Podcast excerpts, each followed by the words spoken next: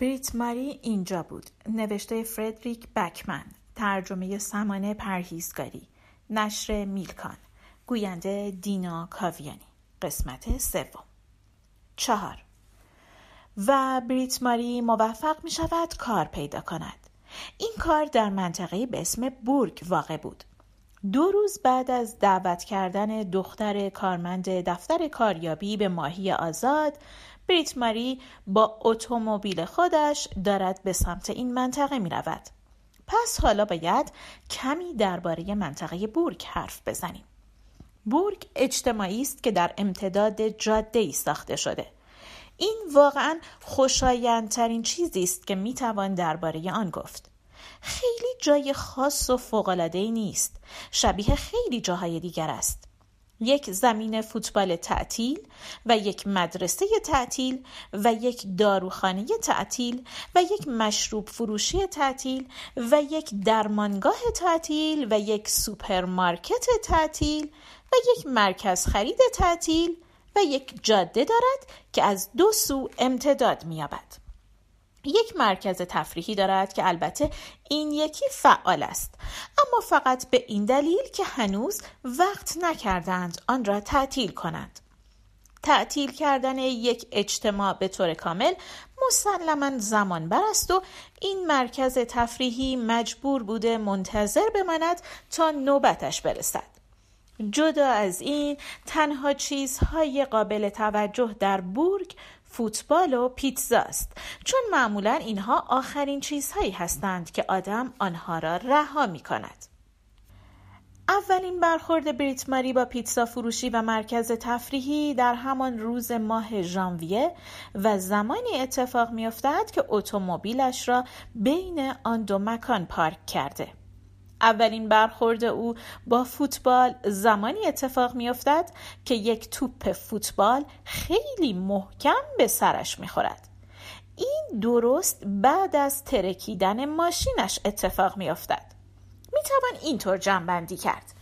اولین احساسی که بورگ و بریت ماری نسبت به یکدیگر دارند کاملا مثبت نیست. اگر بخواهیم خیلی دقیق حرف بزنیم ترکیدن در واقع زمانی اتفاق میافتد که بریت ماری میپیچد داخل پارکینگ. بریت ماری به وضوح آن را به خاطر می آورد و اگر کسی از او می‌خواست که صدای آن را توصیف کند می‌گفت شبیه یک بوم بود. بدیهی است که او در آن لحظه وحشت می کند و هر دو پدال ترمز و کلاچ را رها می کند و ماشین به شکل رقتانگیزی به پت پت کردن می افتد. بعد از چند بار چپ و راست کردن های بیمورد روی چاله های یخزده از سرما ماشین ناگهان بیرون ساختمانی می ایستد که قسمتی از تابلویش شکسته و چراغ نئون روی آن عنوان پیتزا فروشی را نشان می دهد. بریت ماری وحشت زده از ماشین بیرون می پرد. با توجه به اوضاع و احوال به شکلی کاملا منطقی و انتظار می کشد که هر لحظه در میان شعله های آتش گرفتار شود چون این اتفاقی نمی افتد. در عوض بریت مری تنها توی پارکینگ ایستاده و سکوتی او را فرا می گیرد. سکوتی که فقط توی اجتماع های کوچک و دور افتاده می توان با آن مواجه شد. ناراحت کننده است. او دامنش را مرتب می کند و کیف دستیش را محکم توی دست می گیرد. یک توپ فوتبال به آرامی از کنار سنگریزه ها قل می‌خورد و از سمت ماشین بریت ماری به طرف جایی می رود که بریت ماری حدس می‌زند مرکز تفریحی باشد. بعد از یک لحظه ناگهان صدای گرومپ گرومپ آزار دهندهی بلند می شود. بریت ماری که مصمم است نگذارد چیزی مانع انجام وظایفش شود لیستی را از کیف دستیش بیرون می آورد. بالای آن نوشته شده رفتن با ماشین به بورگ کنار آن را تیک می‌زند مورد بعدی در لیست این است گرفتن کلید از اداره پست گوشی تلفنی را که کنت پنج سال پیش به او داده بود در میآورد و برای اولین بار از آن استفاده می کند. صدای دختر دفتر کاریابی از پشت خط می آید. الو؟ بریت ماری می‌گوید پس مردم حالا اینطوری تلفن جواب میدن. این را با دلسوزی می‌گوید نه انتقاد. بله؟ دختر هنوز خوشخیالانه فکر می کند چون بریت ماری پایش را از دفتر کاریابی بیرون گذاشته پس از زندگی او هم بیرون رفته است. من حالا اینجام. اینجا بورگ. ولی سر و صدای وحشتناکی ایجاد شد و ماشین یهو ترکید. تا اداره پست چقدر مونده؟ بریت ماری شمایید. صدات خیلی ضعیفه. گفتی ترکیده؟ حال خودتون خوبه؟ آره البته که خوبم. ولی ماشین چی؟ دختر جواب می دهد من از تعمیر ماشین سر در نمیارم. بریت ماری صبورانه نفس عمیقی می کشد به دختر یادآوری می کند گفتی هر وقت سوالی داشتم باهات تماس بگیرم. بریت ماری احساس می کند توقع زیادی است. اگر فکر کنند او باید همه چیز را در مورد ماشین بداند. از وقتی با کنت ازدواج کرده فقط چند بار پشت ماشین نشسته. هیچ وقت بدون کنت با ماشین جایی نمی رود و کنت هم که رانندگیش حرف نداره. منظورم سوالای مربوط به کار بود. ها بله. کار از همه چی مهمتره. کار. اگه من توی انفجار بمیرم این اصلا مهم نیست. بریت ماری ادامه می دهد اگه من بمیرم شاید اصلا خوبم باشه. جا باز میشه و فرصت شغلی واسه کس دیگه ای به وجود میاد. بریت ماری لطفا. صدات خیلی ضعیفه. بریت ماری با دلسوزی تمام نعره می‌زند و قطع می کند. بعد تنهایی آنجا می ایستد و لبهایش را تو می دهد. آن طرف مرکز تفریحی چیزی هنوز در حال گرومپ گرومپ کردن است. این مرکز تفریحی فقط برای این هنوز سر پاست که توی آخرین جلسه شورای شهر در ماه دسامبر آنقدر جاهای دیگر توی صفحه تعطیل شدن قرار داشت که نوبت به این یکی نرسید. مقامات محلی نگران بودند که ادامه جلسه ممکن است به تأخیر شام کریسمس منجر شود. با توجه به اهمیت شام کریسمس تعطیلی این مرکز به اواخر ژانویه و بعد از تعطیلات اعضای شورای شهر مکول شد. مسلما مسئول واحد ارتباطات شورای شهر موظف بوده که این موضوع را به اطلاع واحد کارگزینی برساند اما متاسفانه مسئول واحد ارتباطات به مرخصی رفت و فراموش کرد این پیام را برساند در نتیجه وقتی که واحد کارگزینی فهمید یکی از ساختمانهای عمومی شهر بدون سرپرست مانده اوایل ژانویه به اطلاع دفتر کاریابی رساند که یک فرصت شغلی خالی برای اداره مرکز تفریحی وجود دارد. خلاصه داستان این بود. به هر حال این شغل نه تنها حقوق ناچیزی دارد بلکه موقتی هم هست و بستگی به تصمیمی دارد که سه هفته بعد در جلسه شورای شهر درباره تعطیلی مرکز تفریحی گرفته خواهد شد. این را هم اضافه کنید که مرکز تفریحی در بورگ واقع شده. برای همین تعداد متقاضیان این شغل خیلی کم بود. اما قسمت این بود که دختر شاغل دفتر کاریابی که برخلاف میلش پریروز با بریت ماری ماهی آزاد خورد به او قول داد که تمام تلاشش را می کند تا برای بریت ماری کاری پیدا کند. صبح روز بعد ساعت نه و دو دقیقه صبح که بریت ماری در اتاق دختر را زد تا بداند اوضاع چطور پیش می رود دختر مدتی با کامپیوترش ور رفت و در نهایت گفت یه شغل هست اما جای خیلی پرت و دور افتاده یه و حقوقش هم اونقدر کمه که اگه بجاش حقوق بیکاری بگیرید به نفعتونه. من هیچ حقوقی نمی‌گیرم. بریت ماری جوری این حرف را می‌زند که انگار حقوق یک جور بیماری است. دختر آه دیگری کشید و سعی کرد چیزی درباره دوره های بازآموزی و برنامه هایی بگوید که بریت ماری ممکن است شرایط شرکت در آنها را داشته باشد.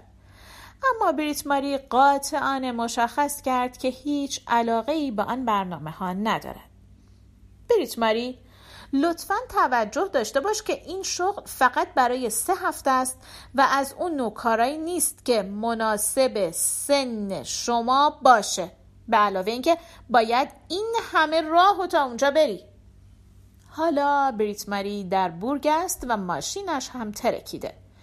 نمی‌توان گفت که این بهترین شروع ممکن در اولین روز کاری است. باز هم به دختر زنگ می‌زند. بریت ماری می‌پرسد کجا می‌تونم وسایل شستشو پیدا کنم؟ دختر می‌پرسد. بله. گفتی هر وقت درباره کار سوالی داشتم باید تماس بگیرم. دختر مثل آنکه صدایش از ته یک قوطی حلبی بیرون بیاید چیزهای نامفهومی می‌گوید. عزیزم حالا گوش کن ببین من چی میگم. واقعا می‌خوام اون اداره پستی که گفتی رو پیدا کنم و کلیدای مرکز تفریحی رو بردارم. ولی تا وقتی نگی کجا می‌تونم وسایل شستش رو پیدا کنم پام و اونجا نمی‌ذارم باز هم قل خوردن توپ در امتداد پارکینگ حواسش را پرت می کند. بریت ماری کلافه می شود. این مسئله شخصی نیست. او دلش نمی‌خواهد به این توپ به خصوص پیله کند. مسئله این است که او از همه توپ های فوتبال بدش میآید بدون هیچ تبعیضی. دو بچه دنبال توپ می‌دوند. هر سه تاشان اگر توپ را هم حساب کنی بی نهایت کثیفند. شلوار جین بچه ها تا پایین رانهاشان پاره شده. به توپ می‌رسند. آن را در مسیر مخالف شوت می کنند و یک بار دیگر پشت مرکز تفریحی ناپدید می شوند. یکی از آنها تعادلش را از دست می دهد و برای اینکه نیفتد لبه پنجره را می گیرد. با این کار رد سیاهی روی پنجره جا می ماند. دختر می پرسد اونجا چه خبره؟ بریت ماری فریاد می‌زند این بچه ها نباید الان مدرسه باشن؟ و به خودش یادآوری می کند که باید توی لیستش یک علامت تعجب اضافه جلوی خرید فاکسین بگذارد. البته اگر اینجا اصلا سوپرمارکتی وجود داشته باشد. دختر می‌گوید؟ بله. دختر گلم این بله گفتنهای پشت سر همه تو تموم کن. چون کاری می‌کنه که آدم بی استعدادی به نظر بیای. بله. اینجا بچه است. خیلی خوب. ولی بریت ماری لطفا. من هیچی از بورگ نمی‌دونم. هیچ وقت اونجا نبودم. صدات هم درست نمیشنوم. مطمئنی که تلفن رو برعکس دستت نگرفتی؟ بریت ماری نگاه موش کافنه به گوشی میاندازد و آن را میچرخاند. ها طوری این را ادا می کند که انگار تقصیر کسی بوده که پشت خط است. دختر با لحنی دلگرم کننده می‌گوید خیلی خوب لاقل حالا صداتو میشنوم. من هیچ وقت از این گوشی استفاده نکردم. خب بعضیا به جای اینکه همه روزشون رو صرف حرف زدن با تلفن کنن کار مهمتری انجام میدن. می‌دونی که؟ او ناراحت نباش. منم وقتی گوشه جدیدی دستم می‌گیرم همین اتفاق برام میفته معلومه که ناراحت نیستم. تازه این گوشی هم جدید نیست. مال پنج سال پیشه. بریت ماری حرف او را تصحیح می کند و ادامه می دهد قبلا هیچ وقت بهش احتیاج پیدا نکرده بودم. کارهای زیادی داشتم که باید انجام می‌دادم. می‌دونی که من به هیچ کس جز کنت تلفن نمی کنم و به اونم با تلفن خونه زنگ می‌زنم. مثل یه آدم متمدن. خب اگه بیرون باشی چی؟ دختر به طور غریزی نمی‌تواند درک کند دنیا قبل از این دورانی که می‌توان به هر کسی در هر ساعتی از روز دسترسی داشت چه شکلی بوده؟ بریت مری صبورانه توضیح می‌دهد. دختر گلم من وقتی بیرونم با کنتم. بریت ماری احتمالا می‌خواست چیز دیگری هم بگوید اما در این لحظه چشمش به موشی میافتد که تقریبا اندازه یک گلدان کوزهی متوسط است و کنار تکه های یخ پارکینگ تندی میدود. بریت ماری حالا که به آن ماجرا فکر می کند مطمئن است که آن لحظه می‌خواسته جیغ وحشتناکی بکشد. اما متاسفانه وقت این کار را پیدا نکرد چون ناگهان دنیا جلوی چشمش تیره و تار شد و بیهوش روی زمین افتاد. اولین برخورد بریت ماری با فوتبال در برگ زمانی است که یک توپ با شدت خیلی زیاد به سرش برخورد می کند. پنج بریت ماری کف یک اتاق از خواب بیدار می شود. یک نفر روی سرش خم شده و دارد چیزی می گوید. اما اولین موضوعی که ذهن بریت ماری را در آن لحظه درگیر می کند کف اتاق است. نگران این است که شاید کثیف باشد یا اینکه ممکن است مردم فکر کنند او مرده است. از این چیزها همیشه اتفاق می افتد. اینکه کسی زمین بخورد و بمیرد. بریت ماری به خودش فکر می کند که وحشتناک خواهد شد. مردن روی یک زمین کثیف مردم چه فکری می کنند؟ یک نفر می‌پرسد سلام شما چی بهش میگن؟ مردین؟ ولی بریت ماری ذهنش همچنان درگیر کف اتاق است. یک نفر تکرار می کند سلام خانم شما می‌خواستم بدونم مردین؟ و بعد سوت کوتاهی می‌زند. بریت ماری از سوت زدن خوشش نمیآید سر در داور است. کف زمین بوی پیتزا می دهد. خیلی بد است که کسی با سردرد بمیرد و بوی پیتزا هم بدهد. میانه خوبی با پیتزا ندارد چون کنت وقتی از جلساتش در آلمان برمیگشت خیلی بوی پیتزا می‌داد. بریت ماری تمام بوهای او را به خاطر دارد بیشتر از همه بوی اتاق بیمارستان پر بود از دست گل اگر کسی سکته قلبی کند معمول است که برایش گل بیاورند. ولی بریت ماری هنوز می‌تواند بوی عطر و پیتزا را از پیراهن کنار تخت خواب او به خاطر بیاورد. کنت خوابیده بود و خورناس ضعیفی می‌کشید. بریت ماری دست او را برای آخرین بار گرفت بدون اینکه بیدارش کند. بعد پیراهن را تا کرد و در کیف دستیش گذاشت. وقتی به خانه برگشت یقه لباس را با جوش شیرین و سرکه تمیز کرد و دوبار شست قبل از اینکه آن را آویزان کند. بعد پنجره ها را با فاکسین برق انداخت و تشک را مرتب کرد و جعبه های توی بالکن را داخل آورد و کیفش را جمع کرد و گوشی موبایلش را برای اولین بار در عمرش روشن کرد. برای اولین بار در عمر زندگی مشترکشان. فکر کرد شاید بچه ها تماس بگیرند و بپرسند که کنت حالش چطور است. آنها این کار را نکردند. هر دویشان فقط یک پیامک فرستادند. بچه ها بعد از سالهای نوجوانیشان همیشه قول می‌دادند برای کریسمس به ملاقات آنها بیایند. بعد شروع کردند به تظاهر کردن و آوردن بهانه‌ای برای لغو قرارهایشان. بعد از یکی دو سال دیگر تظاهر نمی کردند که بهانه‌ای برای لغو قرارشان دارند. در نهایت دیگر تظاهر نمی کردند که اصلا قرار است بیایند. زندگی است دیگر. بریتماری همیشه از تئاتر خوشش می آمد از اینکه پیشه ها در پایان برای تظاهرهاشان مورد تشویق قرار می گیرند لذت می برد. سکته قلبی کنت و آن صدای زیبا و جوان معنیش این بود که کسی برای او دست نمی‌زند.